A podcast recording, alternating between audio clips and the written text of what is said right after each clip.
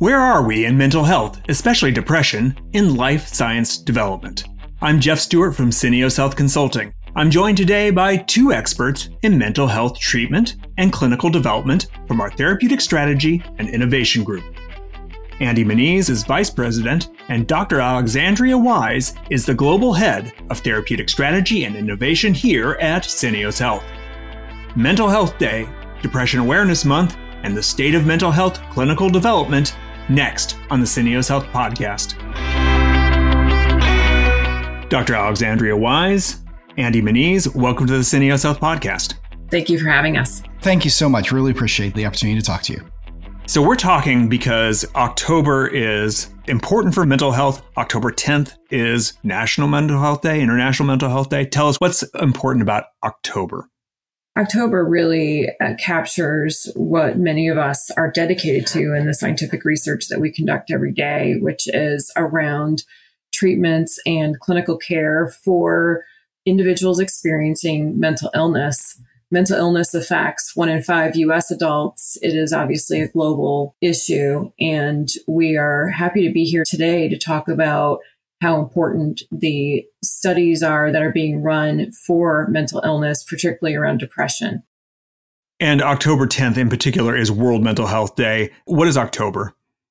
October is actually a depression awareness month. So it's really trying to highlight to people the struggles of depression and making sure that people understand the assets that they have available to them to, to seek treatment. It's one of the hard parts about depression is a lot of people who suffer from it suffer in silence. And this month really is supposed to be about trying to help make sure that people who are loved and cherished realize that there are options out there for them. There is help that's available for them and to get them to get the help that they need. Now, when I went to school, so I'm dating myself, when I was in grad school, this would have been 30 years ago, mental illness treatment was kind of not talked about. That's about the era we were in. And in fact, to get treatment, you had to go through counselors to be able to get to see a doctor. That's the kind of level that things were. Things have changed. It's now not just verboten to talk about the fact that one has depression. It's not quite the same stigma. Is that what you're seeing also? Bring us up to speed over the last 30 years from when I was in school to where we are today and where we need to go. I absolutely agree and uh, appreciate you bringing up the changes that we've seen. And some of the changes have accelerated exponentially just in the last few years. But as you said, over the last 30 years, we've seen a major revolution around how people think about mental health and the types of treatments that are becoming available for mental health. We're very fortunate to see mental health being pursued by the biotech and pharmaceutical industry around all types of psychiatric disorders, including major depressive disorder, schizophrenia, generalized anxiety disorder, PTSD, ADHD, so many mental health disorders being pursued. And as you said, it is the acceptance and the decrease in stigmatization that is helping us get to a place where more treatments are becoming available and the clinical access to those treatments is improving. And just to go back to my earlier point about how in the last few years this has changed even more, what we're seeing is that in the post COVID era, there has been an awakening and an uprising of people wanting to accept and open up and talk about mental health more than ever before, which I think is only beneficial to the improvement of mental health treatments and access for the population. Yeah, and Alex, that is so true. And I agree with you so much. And you think about the isolation that people went through during the pandemic. And fortunately, we do live in an era now with lots of social media and celebrities who are willing to talk about what they're suffering from, making it okay for other people to talk about it. When you, you go through those levels of isolation, they can exacerbate what you're feeling and what you're suffering through. And it really did sort of increase awareness of things. The other side effect there too was all the vaccine trials that were going on there. I think there's a whole generation that has an understanding of clinical trials and experimental medicine and what we're trying to do that simply didn't exist before the pandemic. I've seen in other therapeutic areas, there are times when there are simply no drugs in development, especially, say, in large pharma, and the biotechs are the ones that lead the way. And then all of a sudden, everything is in field and is suddenly wanted by large pharma. It's from my M&A days. You would see these waves going on. Stop me if I'm wrong, but my belief on how mental health became more of a thing for pharma started with the ACA, the Affordable Care Act, by making mental health more of a must cover field. Medicare, Medicaid tends to cover things that they wouldn't perhaps in other therapeutic areas.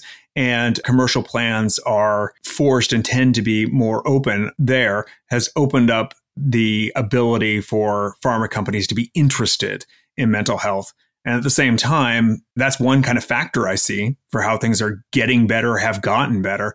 And then the other factor I do tend to see is that it's hard to get a clinical trial done. So that's the other side of it. The counterbalance is that placebos do quite well in a lot of mental health conditions, or drugs don't do very well in mental health conditions.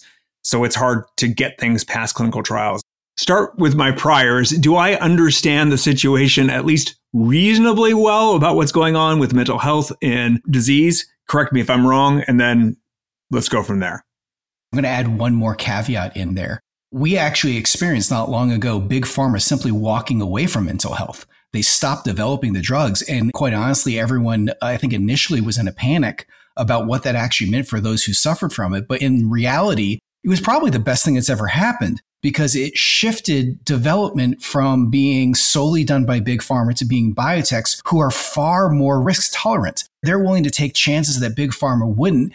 And what you see is now a cycle. The small biotechs go out there, they develop the drugs, they take chances on science that's more cutting edge, that has a higher likelihood of failure and then their products either get acquired or the entire company gets acquired by big pharma getting it into our hands because the access to the sellers and, and, the understanding of how to actually make these prescriptions available to people. So it's kind of a best of both worlds where we have the biotechs who are willing to take the risks and the pharmas who are really putting these products out there for us it's such a good point andy and going back to why and how that whole notion of did managed care help us get to a point where it was a much better prospect for pharma and biotech to pursue mental health treatments?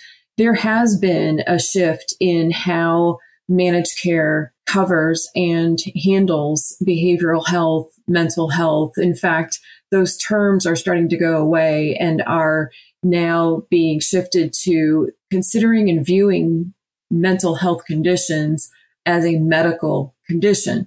And that shift has helped to improve the progress of clinical trials because when you think of mental health and behavioral health as something that has to be compensated for or something that is paid for differently from medical conditions, you automatically then give patients, physicians, the population a reason to access care differently when in fact we now and are realizing and understanding better as a broader community that when we treat mental health like a medical condition, then we give people the option for improvements in the same way medical condition would have been treated 10, 20, 30 years ago. So we have mental health being treated as a medical condition. We have, as Andy said, biotechs are willing to take chances on the science in ways that perhaps more staid institutions were unable to or unwilling to or their money people were unable to or unwilling to. Where are we now then? What is the state of the state for mental health? Probably, and I think you want to focus on depression just given the topic, but I'll let you choose. Depression is in the top five clinical trial indications being pursued as of 2023, which says quite a bit for what we're talking about today about mental health acceptance, the stigmatization lowering, and biotech and pharma pursuing and embracing depression as a top indication for pursuit. And is that driven by mechanism of action at this point? Definitely, we're seeing a big uptick in interest in depression because of the types of treatments that have become available. And Andy actually knows quite a bit about this area. Yeah, I was going to say it's wild because you know as we sit there and we look at the innovation that's going on, we've really sort of reverted to looking at compounds that are fundamentally different than anything we've done before. Everyone's heard about the psychedelic revolution. We're seeing psychedelics and other forms of hallucinogens. Anything with a dissociative property is actively being looked at now as a potential be it a ketamine or an MDMA or, a psilocybin. This is a trend that we're seeing a lot of investment in. We sort of laugh and refer to it as Burning Man beats Silicon Valley because you have people who are taking these compounds that used to be thought of more on the fringe and realizing the huge therapeutic value that they can bring towards treating mental health. And they've got people interested in investing in ways that we just haven't seen in years. People are excited at the idea of the potential of these compounds because what they really represent is a completely new way of thinking of the disease we can sit there and talk about the improvements that we've made over depression over the last few decades, but they've been small increases here and there. We haven't introduced a new class of antidepressant in quite some time. And these psychedelics and entactogens and, and other forms of hallucinogens really represent a major step forward in how we think about things and how we approach it and can really offer us a bright future for maybe something different. When we look back at antidepressants, we know only about a third of patients actually respond to their first line treatment. So we've got the compounds out there. They just don't necessarily work all that great. And there's so much unmet need here. Having a new approach is actually really exciting. I completely agree. And I'd love to add another category of focus in depression, which is digital therapeutics. So along with the AI that we've seen evolve in a number of different ways, AI is impacting the types of treatments that will be available to patients with depression through what is called digital therapeutics. And that is a solution that is available on a patient's phone through an app. And it delivers a treatment through the phone through a series of steps that they will be taken through that is empirically validated, just like any other clinical trial out there. And these digital therapeutics are being targeted for a number of mental health disorders, either on its own or in combination with other types of treatments that Andy and you have just described. The digital therapeutics, I would refer the listeners to the recent episodes that we've had on digital therapeutics in the mental health space, where they're delivering essentially a behavioral modification or a behavioral intervention. So for more about digital therapeutics, check those out. Was so glad that Alex brought that up because, you know, one of the other issues that we always have when we're talking about mental health, especially, but healthcare in general, is the divide that exists it's not evenly distributed, the access that people have to medicine, especially when you're looking at things like rural versus urban populations. The availability of qualified mental health professionals in rural communities is a fraction of what's actually needed. And these digital therapeutics are such an amazing advancement in offering real solutions to people who may simply not have access to other solutions. So there's, there's a lot of enthusiasm there too, because it really does help to more diversely deliver solutions to those people who are suffering. You know, maybe it's easier for depression, I suspect it is, to get treatments to find a psychiatrist or some mental health provider, even if it's just a primary care physician that's willing to prescribe something. That doesn't seem to be the case for more serious mental health conditions. Wondering if you have a point of view, Alex and Andy, on where access is going. It's great that we're making new drugs. It's great that we have some drugs for psychosis that can last two weeks, a month, two months, a half year. That's fantastic, but it's useless if the patient can't get the prescription or find a psychiatrist. I would agree with you on that. Let's talk about what we're framing up here, and that is the more severe mental illness, such as schizophrenia, bipolar disorder, treatment refractory or treatment resistant, major depression, even some of the anxiety disorders fall into this category that you're talking about, which is that it can seem like it's something that doesn't need additional care other than something that general practitioner might pick up on quickly.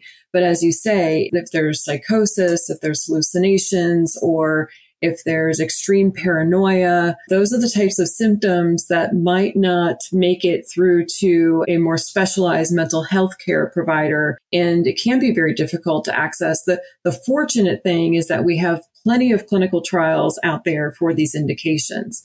And as you said, there seems to be a need for more medical education and perhaps a specific commercialization type plan made so that people who have these illnesses can get the access that's needed to that type of care. So I'll be specific. If you have a patient in your family or you yourself has a serious mental health condition, psychosis is one of the ones that you've mentioned there, and you can't get in to see a psychiatrist, clinical trials are an option without having a psychiatrist yet? Yes, that's correct. So if someone is looking for a treatment or an option, they can look for clinical trials online that are available locally to them in these particular indications. That's correct. And actually, Alex, too, the, the nice part is, is that there are a lot of trials out there that will let you be diagnosed as part of the clinical trials. So you'll see advertisements out there for clinical trials on the web, so forth. They're giving you indications for, you know, hey, does this sound like you? And as you're sitting there going, wow, that really fits what I'm going through, or this is what I can see my son or whoever it is going through. And it gives you that access to get in there and, and get the diagnoses. Cause sometimes getting the diagnoses can be a real problem. You know, if you don't have access, no one may have labeled it yet. You know, you're having problems. No one's told you it's schizophrenia yet. And these trials can actually help with that as well because they can help you to get that right diagnosis. So there is a path forward. Even if you don't end up in the clinical trial, you may at least have a label to put onto this to go back to a primary care physician and say, listen, this is what they're telling me I have. What do we do? So I know because I do it for work. I suppose that it would be known by many people within our company about how you find clinical trials. I personally just go to clinicaltrials.gov and start looking stuff up. It's not the easiest thing to navigate, though, I have to admit. Normally, you just go to your specialist doctor and say, well, treatments aren't working, therefore, are there any clinical trials? I did that for my own oncology work. That's the normal course of action. Could I have just looked it up myself? Yeah, I could and did. But that's not normal for patients. And they don't, in this situation, the family doesn't have a guide. Is there any suggestions other than you've got to go to clinicaltrials.gov and just start looking stuff up? I would point people towards their local nonprofit organizations that are completely dedicated to helping people find access to care, whether it be through a clinical trial setting or through a hospital or physician. National Alliance for the Mentally Ill, NAMI, is probably one of the key nonprofit organizations dedicated to ensuring access to care for the mental health population. Also, organizations like the STAR Coalition, which is fully dedicated to improving access to clinical trials for the mental health population. Those are just two examples, but certainly look within the local community for nonprofits that are working towards giving more access to the mental health population because they are connected to the local sites that are conducting the clinical trials. That's great advice and great help. We've got a couple of places that one can go if you have a family member or you yourself are facing mental health conditions that are beyond what you're getting from treatment. If you can't get to a doctor, there are some options that are outside the norm looking for clinical trials and as Andy and Dr. Wise both said, there are some exciting products in development. And this is just my impression. It's a good time to be looking at clinical trials because there are a lot of old drugs out there and there are some exciting new ones or new uses of old ones like some of the psychedelics that show a lot of promise and are exciting to people in the field. That's my take, but correct me if you think differently, Alex and Andy. I would love to just add a couple more items for people to bear in mind because we are talking about mental health in general, but also specifically about depression. So, for those who aren't aware, within the last year and a half or so, a new suicide and crisis lifeline called 988 is available for people who are in imminent danger of potentially considering or behaving towards suicidal thoughts and to please reach out to a healthcare practitioner, to a family or loved one if you are having those types of thoughts. There is care for you available, and there are clinical trials with much hope towards helping people who might be considering or thinking about suicide.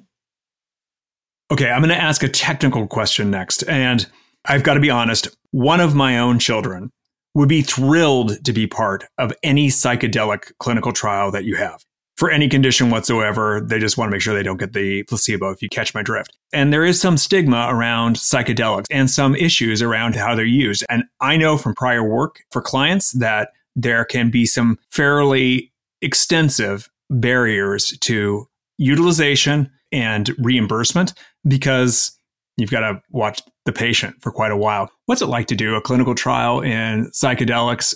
What are some of the take home lessons there? You're absolutely right. This is not a go in, pop a pill, and walk home trial by any stretch of the imagination. Whenever we're doing a clinical trial, safety is always the thing we're worried about the most. And these sites actually go out of their way to make sure that the people are secure and that they are safe, that regardless of what's happening there, that they are going to walk out of there just fine. And it includes exactly what you're talking about. Depending upon the product that we're talking about, you could have hallucinogenic effects for two hours, four hours. LSD, they're talking 10 hours. And they don't let you out of the clinic until they know that you're okay. They sit with you. They make sure that whether you're getting therapy while you're on the session or if you're just being observed, the primary goal is always to make sure that you are safe and that you are taken care of and that when you walk out of that clinic, you're able to walk out of that clinic and be safe. And if that means keeping you longer to make sure that that happens, they will do that as well. Safety is always our primary concern. We're very focused on that. And we recognize that with psychedelics, you have to be even more focused on that you know, there are a lot of people who go to these trials for all the wrong reasons. And we try and make sure that we're only putting the subjects in there for the right reasons. We want to make sure that people really need this and that they can respond to this effectively and that we're actually taking care of these patients and having the appropriate response. So really these protocols have been designed to keep people safe, to make sure that people are there for all the right reasons and to make sure that they have a real chance of being impacted by this positively. And these types of studies that we're talking about are tailored towards individuals who are struggling to get their needs met by the current types of treatments that are out there. So in the case of major depressive disorder, many of these studies are around treatment resistant depression, where an individual cannot get their depression lifted by the antidepressants that are currently on the market. So while we talk about the types of studies that are being done and the hallucinatory effects that are associated with psychedelics, these studies are intended to help support the long term lift of depressive symptoms and other types of mental health disorders that are out there. The last comment I'll make around clinical trials for people who are considering clinical trials is to always remember that informed consent is an ongoing consent process. So if you enter into a trial and you have questions, you should always ask your principal investigator and know that you can discuss your consent on an ongoing basis throughout the trial. We've seen some great results from the participation of patients in trials, and it has helped to open up a variety of options, including understanding what does and doesn't work in clinical trial settings. And let me just say, I've worked with about 300 different projects for about 100 different companies over my years consulting. There is no other class of drugs that I have seen more excitement about, about a therapeutic area among the researchers, among the people doing the work in client sites than in psychedelics, in depression. I've seen nothing remotely close. And that includes companies that were wildly optimistic about their cancer treatments, their cures for other diseases or vaccines. Nothing has come close in my observation with the excitement that there is in being able to change what's going on with depression. So I think just based on what I see from people who do know what they're talking about and have every reason to be skeptical that it's truly exciting what is either coming out or about to come out or has already come out in this area. So just wanted to underline that. And thank you so much, Alex Wise, Andy Moniz. Thanks for joining me on the Syneos Health podcast. Thank you. Thank you. That's all for today's episode of the Syneos Health podcast. I'm your host, Jeff Stewart from Syneos Health Consulting. If you want to talk through a hard decision you're making at your life sciences company, you may email me at podcast at syneoshealth.com.